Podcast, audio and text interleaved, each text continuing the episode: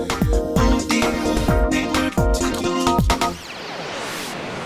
北オーディオニュース。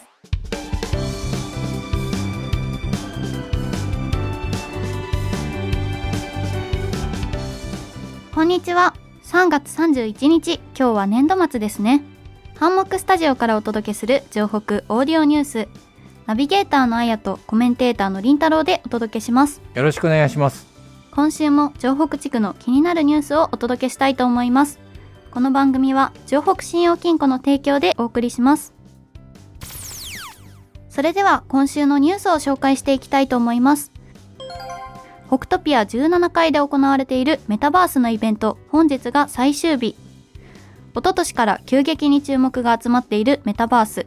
まだ明確な定義はありませんが一般的にインターネット上に構築された現実に近い特徴を持つ仮想空間と説明されます。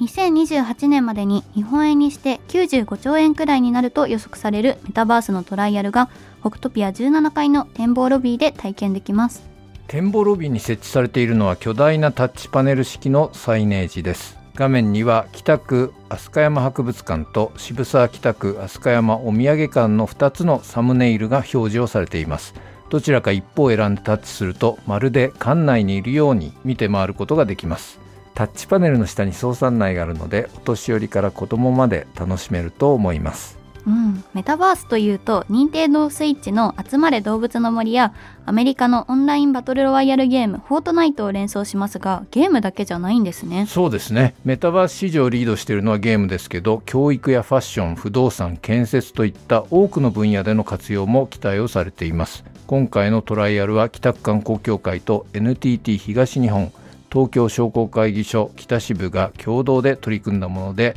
観光業も熱い視線を送ってるんですよね。コロナ禍で移動が制限された時にバーチャルツアーが流行りましたよね。メタバースで一足早く体験してから現地に行くというリアル旅行の動機づくりになるかも、はい。残念ながら開催は本日5時までなので気になる方は忘れずにいらしてください。続いてのニュースです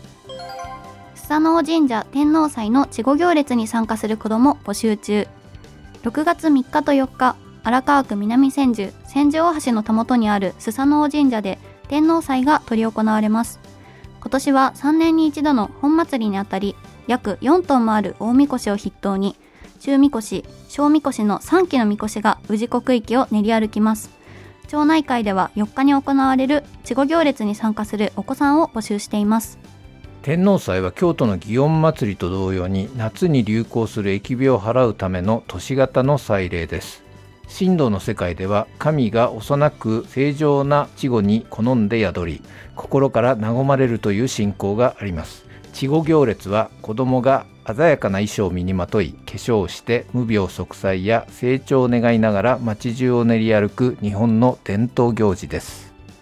日本の伝統衣装をまとったお子さんの姿は本当に愛らしいですが一方で大人たちが担ぐみこしはかなり荒々しいそうですね。そうなんですよ。大きくて重いみこしを左右に揺するので東京の祭りの中でもかなりダイナミックと評判です。YouTube に動画がアップされているほかジャンプコミックスこちら葛飾区亀有公園前派出所の第89巻下町スサノオ神社の会に詳しく載ってますよ。稚児行列の参加費用は1万円。子供が着る装束は佐野神社から貸与されお土産もつきます。申し込み先は各町総代で締め切りは4月30日となっています。長くて暗いトンネルに迷い込んでしまったような毎日。いつ終わるのかわからない先の見えない日々に不安が募りますよね。心配で心が折れそうな時があったとしても今までたくさんの困難を乗り越えてきたあなたならきっと大丈夫。輝く未来を信じて私たちと一緒に出口を探しに行きませんか？今できることから一歩ずつ城北信用金庫です。3つ目のニュースです。東京の桜が開花したのが今月14日。あいにく天気の優れない日が多くまだお花見に行けてない方もいらっしゃるのではないでしょうか。そんな方に耳寄りの情報です。足立区の舎人公園で明日4月1日と明後日の2日千本桜祭りが開催されます。舎人公園千本桜祭りは足立区の春の風物詩ですが2020年から3年間新型コロナの感染拡大で中止が続きました。今年は4年ぶりの復活となります。関係者のイベントにかける思いも例年になく強まっているようですね。はい。日暮里舎人ライナーに乗ると園内に植えられた桜が車窓からよく見えるんですよね。知る人ぞ知る穴場スポットかもしれませんね。舎人公園はおよそ65ヘクタールの広大な公園で桜の咲く時期は駐車場が満杯になることが少なくありません園内を貫く日暮里舎人ライナーは今年で開通15周年を迎えることもあって東京都交通局も PR ブースを構えます。まだ利用したことのない方はこれを機会に一度乗車をしてみてはいかがでしょうか。開催中は物産展や模擬店が出店するほかコンサートのステージや LINE で謎解きイベントなどが行われます。詳しくは足立区の公式サイトをご覧ください。ここで城北信用金庫からのお知らせです。オリジナルデザインの城北新金カードが新登場。城北信用金庫は令和5年4月3日より株式会社新金カードと連携し当金庫オリジナルデザインの新金ビザカード城北新金カードの取り扱いを開始します。先進的でシンプルなデザインを採用した本カードはオンラインでご入会いただくことで一般カードの年会費が永年無料となるほかビザタッチ決済機能を搭載するとともに大切なカード情報をカード裏面に集約するなどこれまで以上に便利に安全にご利用いただけるようになっています。今後も当金庫は各種サービスや機能の拡充に取り組みお客様の利便性の向上を図ってまいります。今週の情報オーディオニュースは以上になります。もう少し前の出来事となってしまいましたが WBC での侍ジャパンの優勝本当に感動しました。すごかったですよね、はい。僕の中での名シーンは準決勝のサヨナラ勝ちですかね。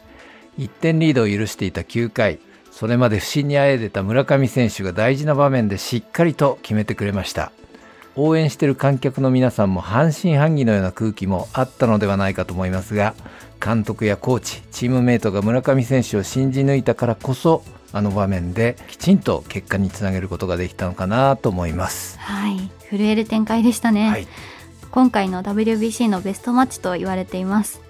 決勝戦の最後エンジェルスでチームメイトである大谷選手とトラウト選手が対決した部分もそうでしたが今回の WBC は本当にたくさんのドラマがありましたよね、そうですね。チーム全員で掴み取った勝利に日本中が感動をもらったことと思います。はい、そして WBC が終わってすぐですが現在はサッカーにも注目が集まってますよね、現在キリンチャレンジカップが開催されておりカタールワールドカップで活躍した三笘選手や堂安選手など注目選手がたくさん出場していますね。はい。私の周りでも国立競技場で開催された初戦のウルグアイ戦を見に行った人が何人もいました、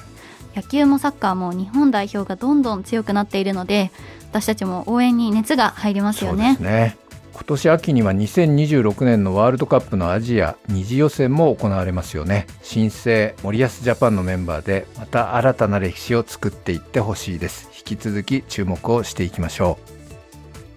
番組の感想やラジオの前のあなたが取り上げてほしいニュースなど様々なご意見を募集しています